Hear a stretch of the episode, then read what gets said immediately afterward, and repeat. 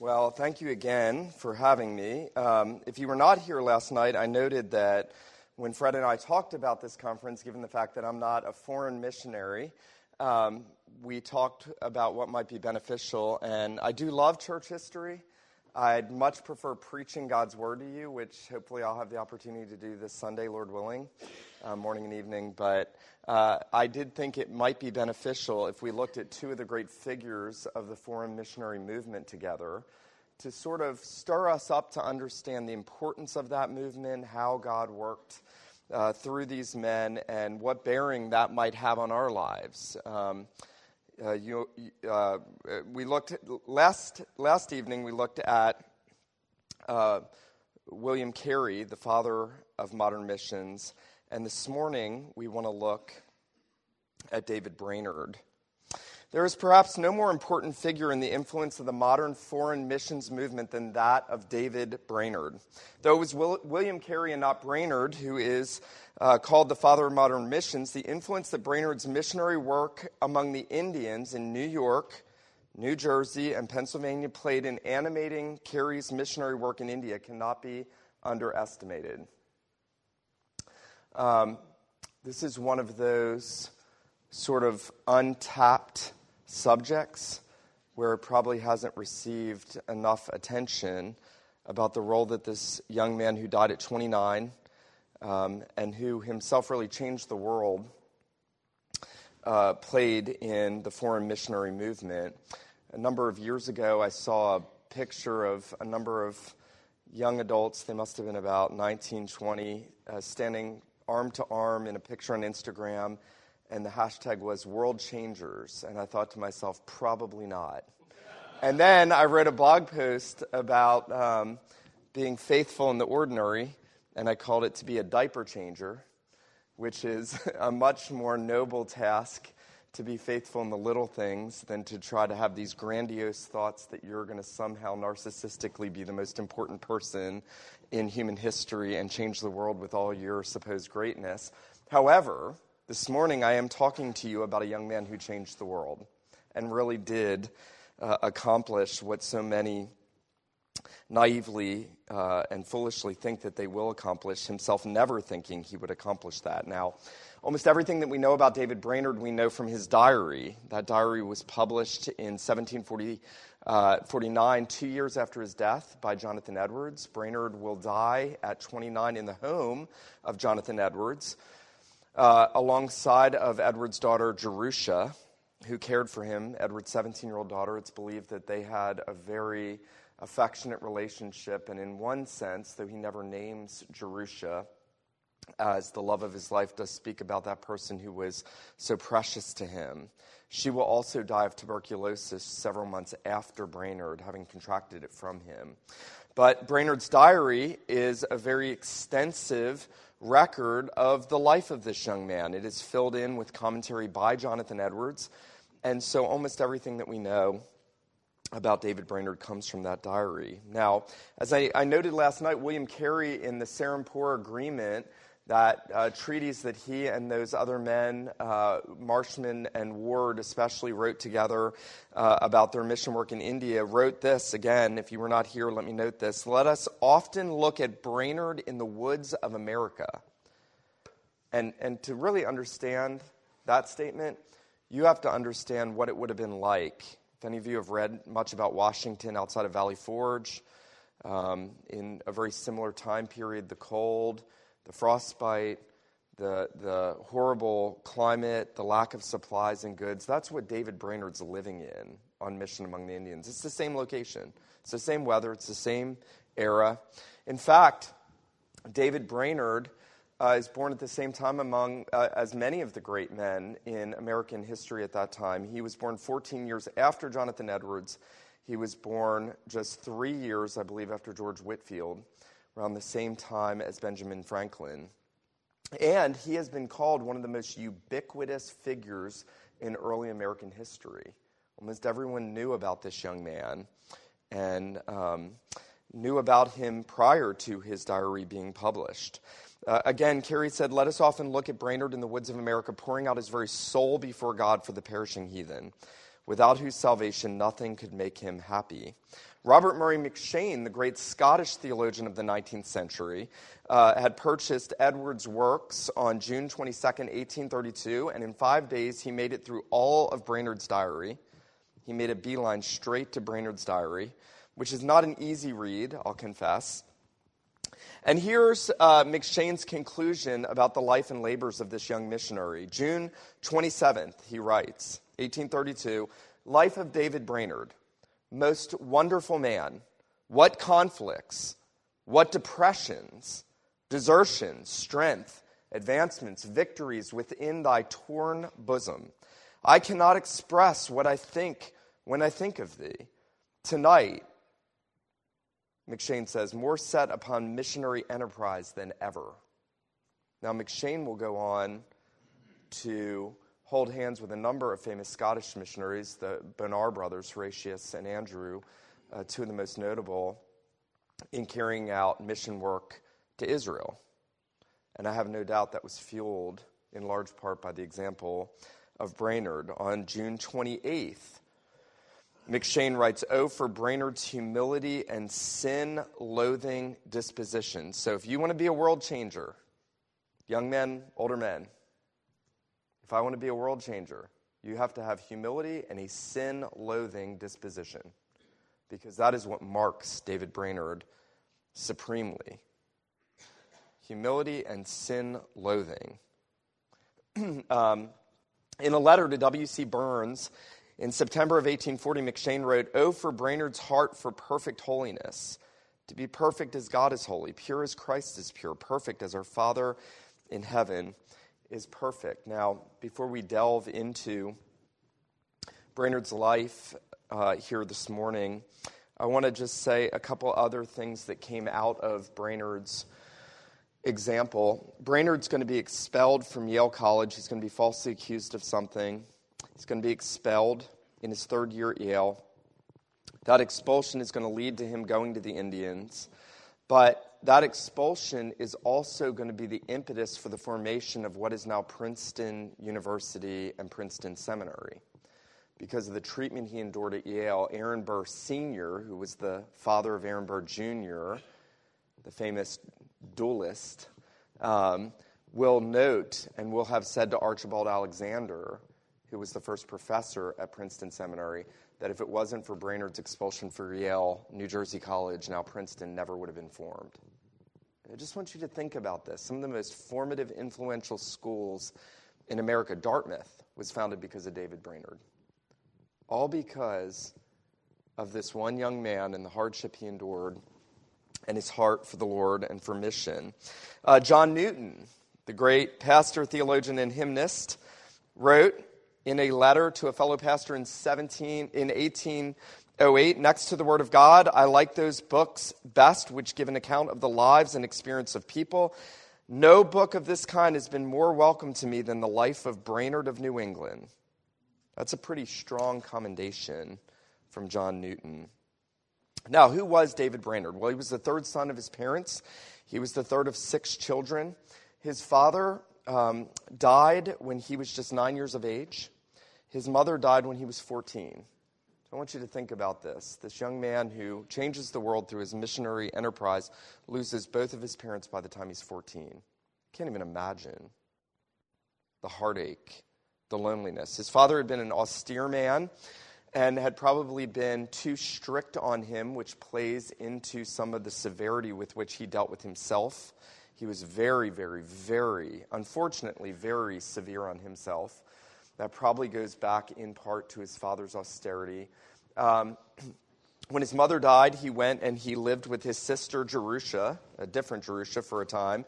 He then inherited a farm and lived on that farm by himself for a while. And Brainerd will reflect, leading up to his going off to college at Yale, he'll reflect on what's going on inside of him. Now, if any of you know anything about David Brainerd, you know that David Brainerd uh, classified himself as suffering from melancholy. Um, that was apparently something that ran in the family. We would call that today clinical depression. Jonathan Edwards will actually lament the fact that he didn't see the medical uh, nature of Brainerd's suffering as clearly as he should have, that he looked at it more as spiritual desertion and would later reflect and say this was definitely something from which he suffered physiologically, not spiritually. Um, Brainerd lives with a constant shadow of darkness over him. Um, as we look at these internal struggles, Brainerd first confesses this. He says, I was from my youth somewhat sober, as you would be if you lost both your parents, and inclined rather to melancholy than to the extreme. But I do not remember anything of conviction of sin worthy of remark till I was, I believe, about seven or eight. Then I became concerned for my soul, terrified at the thoughts of death, and was driven to the performance of duties. But it appeared a melancholy business that destroyed my eagerness for play. He will go on to say that as a teenager, he was very dissatisfied with the other children around him. He found them to be very frivolous, worldly. He, he was very disinterested in the things they were interested in, but he was also very self righteous. Now, this is a word to younger men who want to serve the Lord. There can be a youthful zeal to serve the Lord and to want to be committed to Him that is driven by self righteousness rather than a work of grace in the soul. You see that preeminently in David Brainerd. He has a zeal to live for the glory of God, but really his zeal is for him to be so strict in his own desires to establish righteousness that it's not really a zeal for the glory of God resting in Jesus Christ and owning Christ for himself. And as you read the diary, you see Brainerd really wrestling with his pride and his self righteousness. He'll talk about how vile his pride was, how much he felt himself looking down at others and seeing too high views of himself as a young man. um, he talks about the duties that he was engaged in. Brainerd will talk about having read through the Bible twice a year and praying often, and yet all of that prior to his conversion. It's very interesting how much, how far a man can go in religious duties and yet have no real work of grace in his heart and not really have ever come to Jesus Christ. Um, Brainerd, in this respect, is a little bit like Whitefield and Wesley, if you know anything about the Holy Club, which was a pejorative term people talked about. Is a group uh, in England prior to Whitefield and Wesley being converted. And they fasted and they prayed together and they read their Bibles and they had great religious asceticism, and yet there was no true work of grace in their hearts. Brainerd is right in step with that group as a young man. Um, Brainerd admits that he struggled with a number of evangelical truths. He struggled, and he, he sets these out quite clearly in his diary. There were, there were certain biblical truths that he hated. They were, and this is very important, he hated the strictness of the divine law. That really rises from that self righteousness. He hates that God's law is so much deeper, so much stricter, so much more perfect, and so unattainable because Brainerd, as a young man, wants to attain to keeping God's law. He said, I hated the strictness of the divine law, which, by the way, should drive us to Jesus because it is that strict and that deep. He said that he hated faith alone as the condition of salvation. He'll actually say, I could not come to understand what it meant when Jesus said, Come unto me, all you who labor and are heavy laden, and I will give you rest. He said, I could not come to understand what it meant to come to Jesus and know that rest. It's a very telling statement. He says that he also hated faith, uh, and uh, related to that, he hated faith alone as the condition of salvation. He wanted to see good works in some way playing a part in God receiving and accepting. And then the fourth thing that he hated was the sovereignty of God in election and damnation. He said he was particularly distressed when he read Romans 9. By the way, I was converted through Romans 9. My dad had taught me Romans 9 as a boy. I spent many years rebelling from 15 to 24. I found myself sitting outside of um, the. I was cooking at a country club in 2001 and sitting outside, smoking a cigarette, thinking, when is God going to save me or kill me? Because I knew the truth of Romans 9. Um, I was unwilling to go to Christ at that time, and the Lord started pressing deep into my soul uh, the truth of Romans 9, I started wondering what if God made me to be a vessel of destruction? What if that's what I am? And that's why I fled to Christ, because I didn't want to be a vessel of wrath. So God used Romans 9, in a sense, counterintuitively, to push me to the Savior. David Brainerd hated Romans 9, hated the doctrine of God's sovereignty in election and damnation. Now, um, when he is in his first year at Yale, at age 20, he will, um, he will express that he believes he was converted. I want to read this to you. Brainerd wrote, As I was walking in a dark, thick grove, unspeakable glory seemed to open to me in view and apprehension of my soul. I knew that I never had seen anything comparable to it for excellency and beauty. It was widely different from all the con- conceptions that I had of God, of things divine. I had no particular apprehensions of any one person in the Trinity, either the Father, the Son, or the Holy Ghost, but it appeared to be divine glory. My soul rejoiced with joy unspeakable to see such a God, such a glorious divine being, and I was inwardly pleased and satisfied that he should be God over all forever and ever. My soul was so captivated and delighted with the excellency, love, greatness, and other perfections of God that I was even swallowed up in him, at least to the degree that I had no thought, as I remember at first, about my own salvation and scarce reflected that there was such a creature as myself. Now, almost everyone who writes about the life of David Brainerd and points to this as his conversion, does so from a praiseworthy perspective. They say, Isn't that marvelous? And yet, noticeably absent is anything about the blood of Jesus, about his need for the Savior. I think that ought at least give us pause. There's nothing about the cross, there's nothing about him coming to Christ. Um, in many respects, he's drawing off of Edward's religious affections, which he no doubt was very well attuned to. Um, and yet, I think it ought to at least give us pause how, even here in his account of his conversion, um, noticeably absent is anything about Jesus Christ and the work of redemption. I think that's something to think about. Brainerd began to sense a call to ministry to take the gospel to the heathens when he was just 21 in his first year at Yale. He wrote this I walked out this morning to the same place where I was last night and felt it then, but was somewhat relieved by reading some passages in my diary and seemed to feel as if I might pray to the great God again with freedom, but was suddenly struck with a damp from the sense I had of my own vileness. He says, Then I cried to God to cleanse me from my exceeding filthiness, to give me repentance and pardon.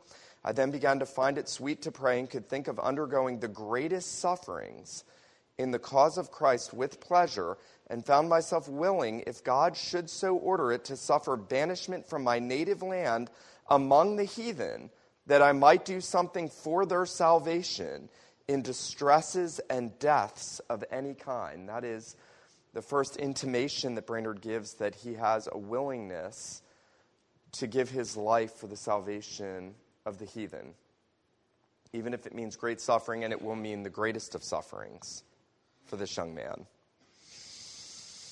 Um, now, in his third year at Yale, I mentioned already that Brainerd is going to be expelled.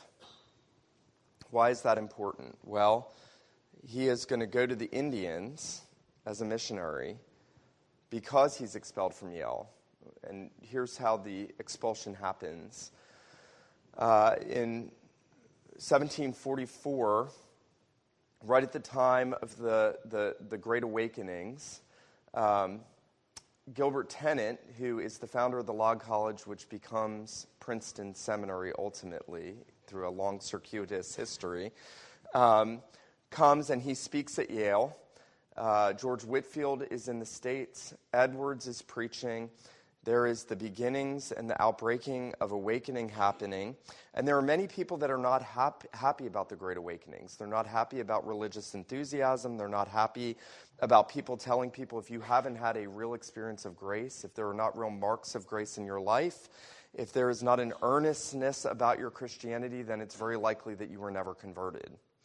Um, the board at Yale is not happy about those emphases. They're not happy about Tennent. They're not happy about Whitefield. They invite Edwards to come and speak in chapel, and they hope that Edwards is going to sort of quench this sort of religious zeal that's happening among young people and the questioning of these young people about the sincerity of the conversion of an older generation that didn't have that sort of excitement in their experience. Instead of quenching it, Edwards preaches a message about distinguishing marks of conversion and basically says in that talk at Yale just because young people are concerned about the, the truthfulness of the conversion of those who have uh, no outward marks of enthusiasm doesn't mean that that's not a work of God. And so Edwards essentially sides with those who might justly raise questions about the faculty and the older members at Yale. David Brainerd is in chapel that day. Now, instead of receiving Edwards' word, the, um, the board of Yale issues a statement that if any of the students speak any negative word about any of the tutors, about any of the faculty, about any of the board members, that they should be disciplined promptly and swiftly. Not long after Edwards is there at Yale, Brainerd is in a prayer meeting. One of the tutors, Mr. Whittelsey, is there, and he is praying with Brainerd and his friend, and he's praying one of these long and presumptuous and flowery prayers. And Brainerd apparently says to his friend that he had no more grace than a chair. And another student passing by hears it and goes and tells. And if I have a word for young people in here, don't be a tattletale. That would be an important word to you. Don't be a tattletale. Um, he goes and tells on Brainerd. Brainerd is expelled from the school for this, a measure that exceedingly harsh. Jonathan Edwards and, and uh, uh, Jonathan Dickinson, who was uh, the first president of New, New, Jersey College, go to the board at Yale. They try to talk them out of expelling Brainerd to no avail, and the worst is done. Now, um, that would devastate most of us if we experience something like that.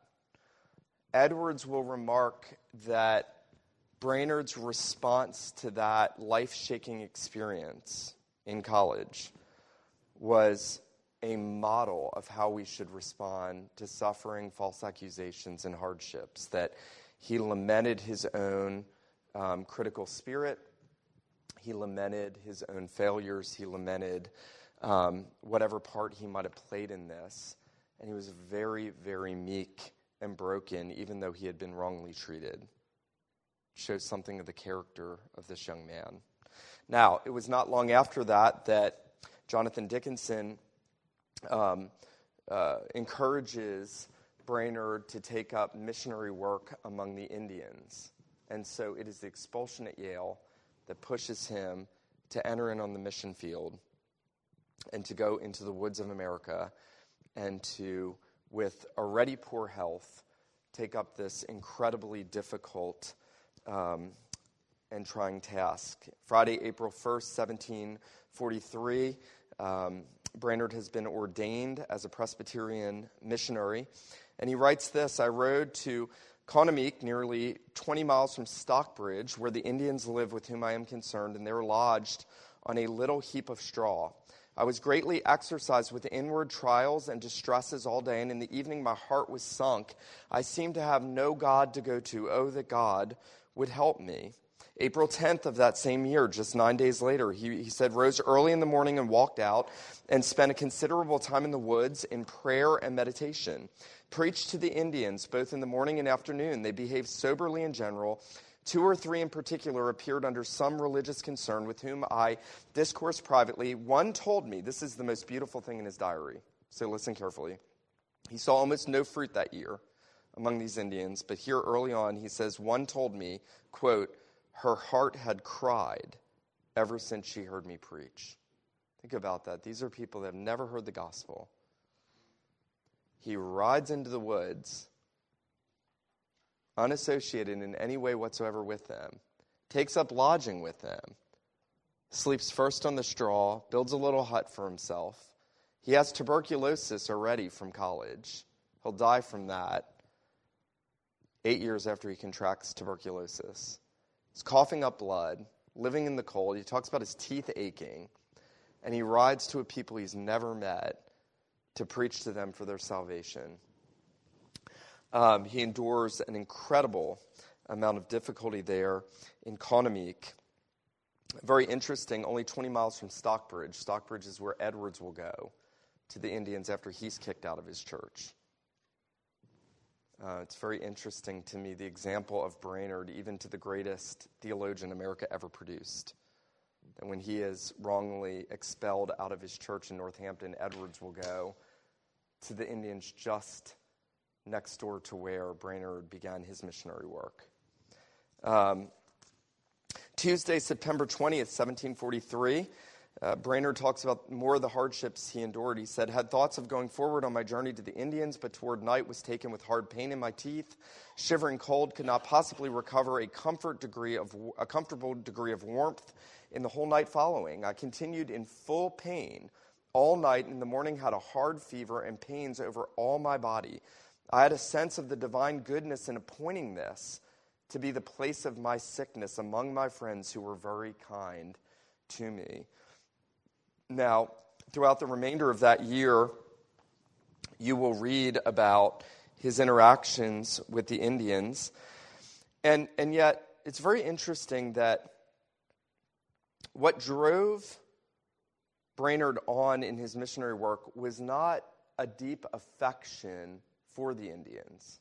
You might think he talks about the warm fellowship that they had together. He's in extreme pain he will actually, in numerous places in his diary, say things like, um, My soul couldn't stand to be around the rude, poor, ignorant Indians. Um, he, he talks about them making fun of him. He talks about knowing that they were rejecting him, that they didn't want to hear him preach, that they weren't a comfort to him. There are rare occasions where he'll say things like, My Indians were glad to have me home. But other than that, he is alone in the woods among a people whose language he doesn't speak. He has to work with interpreters who don't speak the language of Scripture or of the culture he's coming from. He's trying to learn the language of the Indians. He's coughing up blood. He's, he is in extreme pain. After a year, he leaves uh, Kaunaumeek and he takes a new call and he goes ultimately to the Indians in Crossweeksung. Now, that is where he's going to see fruit. He doesn't see much fruit in his first year among uh, the Kaunaumeek Indians. He sees fruit among the Indians in Crossweeksung. He'll see 77 baptisms and conversions in one year. He'll have a congregation of roughly around 130. He tries even to find land for the Indians where he's seeing fruit and they will ultimately settle in a little town just outside of Princeton called Cranbury. If you've ever been to Cranbury, New Jersey, it's one of the quaintest towns in the United States. Beautiful. Um, and he will labor, and yet to no avail, to see a congregation of Indians form there, which would have been the first congregation of Indian Christians in American history, based solely on his labors among them in Crossweeksung. Now, he is weighed down with the devil worship of the Indians. So, in addition to the sickness, in addition to the cruel treatment, in addition to the, the lack of affection and comfort, in addition to the loneliness, he is burdened about their devil worship. Notice this Friday, December 7th, 1744, he says, Spent some time in prayer. In the morning, enjoyed some freedom and affection in the duty. And then he says, Spent a little time in writing on a divine subject. And then he says, Then I visited the Indians and preached to them, but under inexpressible dejection. I had no heart to speak to them and could not do it. As I forced myself, I knew they must hate to hear me, as having but just got home from their idolatrous feast and devil worship. Now, he will talk about how often he has to witness these pagan rituals among the Indians and how that weighs Sort of like the Apostle Paul going into Athens and his spirit being provoked when he saw all the idols all around. By the way, we are far too desensitized to the idolatry in our own, own culture. As um, he labors among the Indians across Crossweeksung and he continues uh, his efforts to see the work established there, his health just rapidly deteriorates. The tuberculosis is getting worse. He's becoming more and more unable to pull himself physically into the work. In 1747, the same year that he dies, he will pull himself away. He will go and stay with Jonathan Dickinson for a time. He will then end up the last 19 weeks of his life in the home of Jonathan Edwards. He will say farewell to his Indians, and he will lose one of his brothers that same year just before he dies. This is one of the beautiful statements about how lonely uh, and how painful a mission work this was for Brainerd. On Tuesday, April 14th, just six months before he dies, 1747, he writes this in his diary, diary was able to do little or nothing. Spent some time with Mr. Bunyan and other friends. It's really beautiful. This day, my brother went to my people. Nobody suffered like David Brainerd. It's, it's almost unthinkable what this man endured and how he pressed through all those challenges for the salvation of a people he wasn't related to, he had a hard time loving, he had nothing in common with, couldn't even speak their language in the midst of all his sickness, all the loneliness. And yet, I find it remarkable, one of the things that's not been pointed out enough in Brainerd's diary is that when he speaks of the Indians, as he spoke of his brother going to my people, he speaks of the Indians as my Indians. That's, the, that's, that's how he viewed these are the people God has entrusted me to. These are my people. These are the people I have been sent to for the sake of the gospel. Now, as we close our time together, I would first challenge you to consider how much uh, this man gave up for the glory of God and the advancement of the gospel. You know, as I read through Brainerd's diary, I thought about my own selfishness, my own pride, my own love of comfort and pleasure. And, and, and when you read the diary of this man, you have to ask yourself, what am I willing to sacrifice for the sake of the gospel? I mean, he was willing to sacrifice everything. He did sacrifice everything. He gave up having a wife. He gave up the comfort of friends and family. He gave up the comfort he needed to recover physically. He gave up any notoriety. He was offered a pastorate in one of the most prestigious churches before he died, and he turned it down to remain a missionary in the woods of America with the Indians. And this man was remarkable. Um, no doubt it was Brainerd's zeal for holiness, zeal for the conversion of the lost, earnestness in prayer, perseverance in the midst of unparalleled aff- affliction that set him apart as one of the most important figures in church history. Now, that being said, I want to point out three things that I think we need to criticize about David Brainerd. And this is risky because I've just called you to consider his sacrifice, and especially if you're young, to think, what am I going to do with my life? You know, you guys, we get one life. That's it. You get one life. That's it. You got to spend it well for Jesus. I mean, if you learn anything from David Brainerd, it's that you get one life and you got to spend it well for Jesus. I'm going to tell you a story, not just young men. I, I grew up, I was very blessed to grow up in a strong Reformed home. My dad went to Reformed seminary, and one of his professors had several children. Um, one of whom was not converted until he was in his 50s. And my wife and I had the privilege of, of meeting my dad's professor's son when he was in his 70s. We were a young couple and we had connected in some way, and we found ourselves in the home of Carl and Debbie Rudolph was their names, and they, they had grown children and grandchildren and we, we started asking them about life growing up. And Carl said, Look, I wasted my life. I wasn't converted till I was in my 50s. We didn't raise our children to know the Lord. We didn't do devotions at home. We weren't super committed to the church. Um, and then the Lord brought me and my wife to repentance and saving faith. Carl had a bookshelf that he had three ring binders on all through it. And he went over and got, got one out. And he sat down and he showed these laminated pages to my wife and me And he said, After I was converted, I started writing devotionals for my children to read to our grandchildren every Lord's Day. Never seen anything like this in my life. He realized that he had wasted the better part of his life, and he wanted to do something for the Lord at that point. I'm going to tell you another story similar to that. Uh, I was waiting tables in seminary. I was 25 years old. I was making 9.24 an hour. I wanted to marry my wife, who is the daughter of a doctor, who didn't want her to marry a man making 9.24 an hour. Clearly, um, he's a very logical and judicious man. Um, and um, trying to go to seminary, not knowing how I'm going to pay for seminary education and wait tables and work construction. And um, uh, one day I meet a couple, an older couple in their 80s, and I'm waiting their table, and somehow we get talking about life, and I tell them I am a seminarian at a Presbyterian seminary, and they said, Oh, we're Presbyterian. And I said, Oh, wonderful. And he said, Well, what kind of Presbyterian are you? And I thought, Okay, well, at least he knows there are different kinds. I said, We're the kind that believe the Bible. And he said, We are too. And he happened to be in a very conservative USA congregation at the time and he said, Are you a Calvinist? And I was like, uh, Yeah, are you a Calvinist? And he said, We are. And I said, Wonderful, I'd love to hear your story.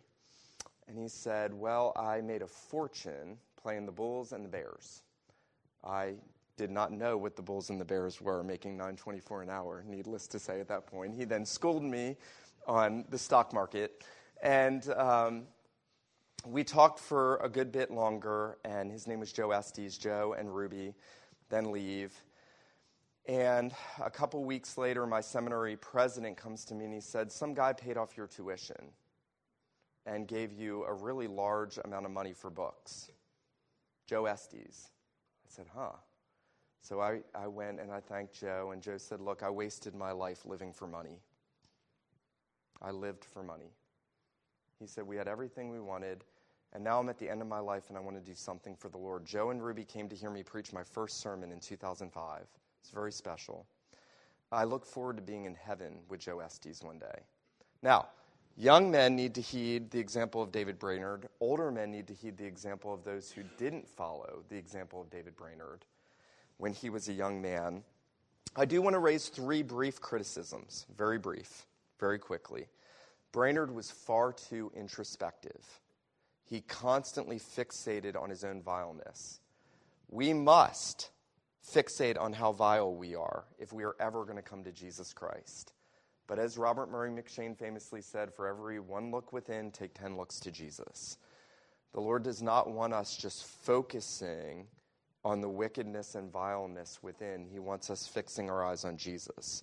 Brainerd, in my opinion, did not fix his eyes on Jesus enough because he was the definition of morbid introspection. Too much focusing on his own wickedness and focusing too much internally. Secondly, and related to that, I think Brainerd had a lack of gospel clarity. One of the things that you learn as you read through the diary, Brainerd almost is reticent to talk about the benefits of Jesus Christ.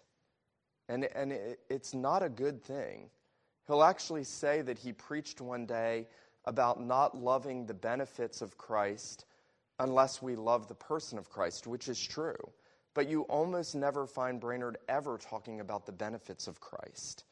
Uh, he will talk about how Christ purchased holiness and how he wishes he could be as holy as Christ, which is good and right and necessary but you almost never find him talking about the forgiveness of sins through the blood of Jesus. He, on rare occasions, talks about the righteousness of Jesus. And in one sermon on Jesus as the Lamb of God on October 5th, uh, he will talk about an outline that he gave about Jesus being the Lamb of God and, and what Jesus accomplished as the paschal lamb. And yet, that's a rare entry in the diary. I think that's something that we need to reflect on. He had a he had a reticence to hold up Christ crucified for the forgiveness of sins. And then the third uh, thing that I would note is that Brainerd had a lack of care for himself. Uh, you know, John Owen, the great Puritan, Prince of the Puritan theologians, said that at the end of his life, uh, he would trade all his learning for better health, that he had not cared for himself enough. Uh, sometimes I think we can look at a David Brainerd, and John Piper does this and says, well, you could ask, what would have happened if he had cared for himself? But you, you might better ask, well, what happened because he didn't care for himself? I'm not sure that's altogether the right question. Um, I think that we are called by God at times to withdraw, to rest, to heal, to get the necessary strength that we need for the sacrificial labors to which God calls us. But let me say this as we close. David Brainerd rightly rises to the praiseworthy commendations of some of the greatest pastors and theologians of the last 300 years. Though he was a man of clay feet, he nevertheless lived his life desirous of being fully devoted to his Maker. I'm sure that none of us have met anyone who so wholly gave himself to seeking to live his or her life for the glory of God and the good of the souls of men like David Brainerd. And I'm sure that we have not. And I'm sure that we would benefit by following his example and seeking to give ourselves wholly to the work of the Lord Jesus and the advancement of his kingdom for the salvation of others.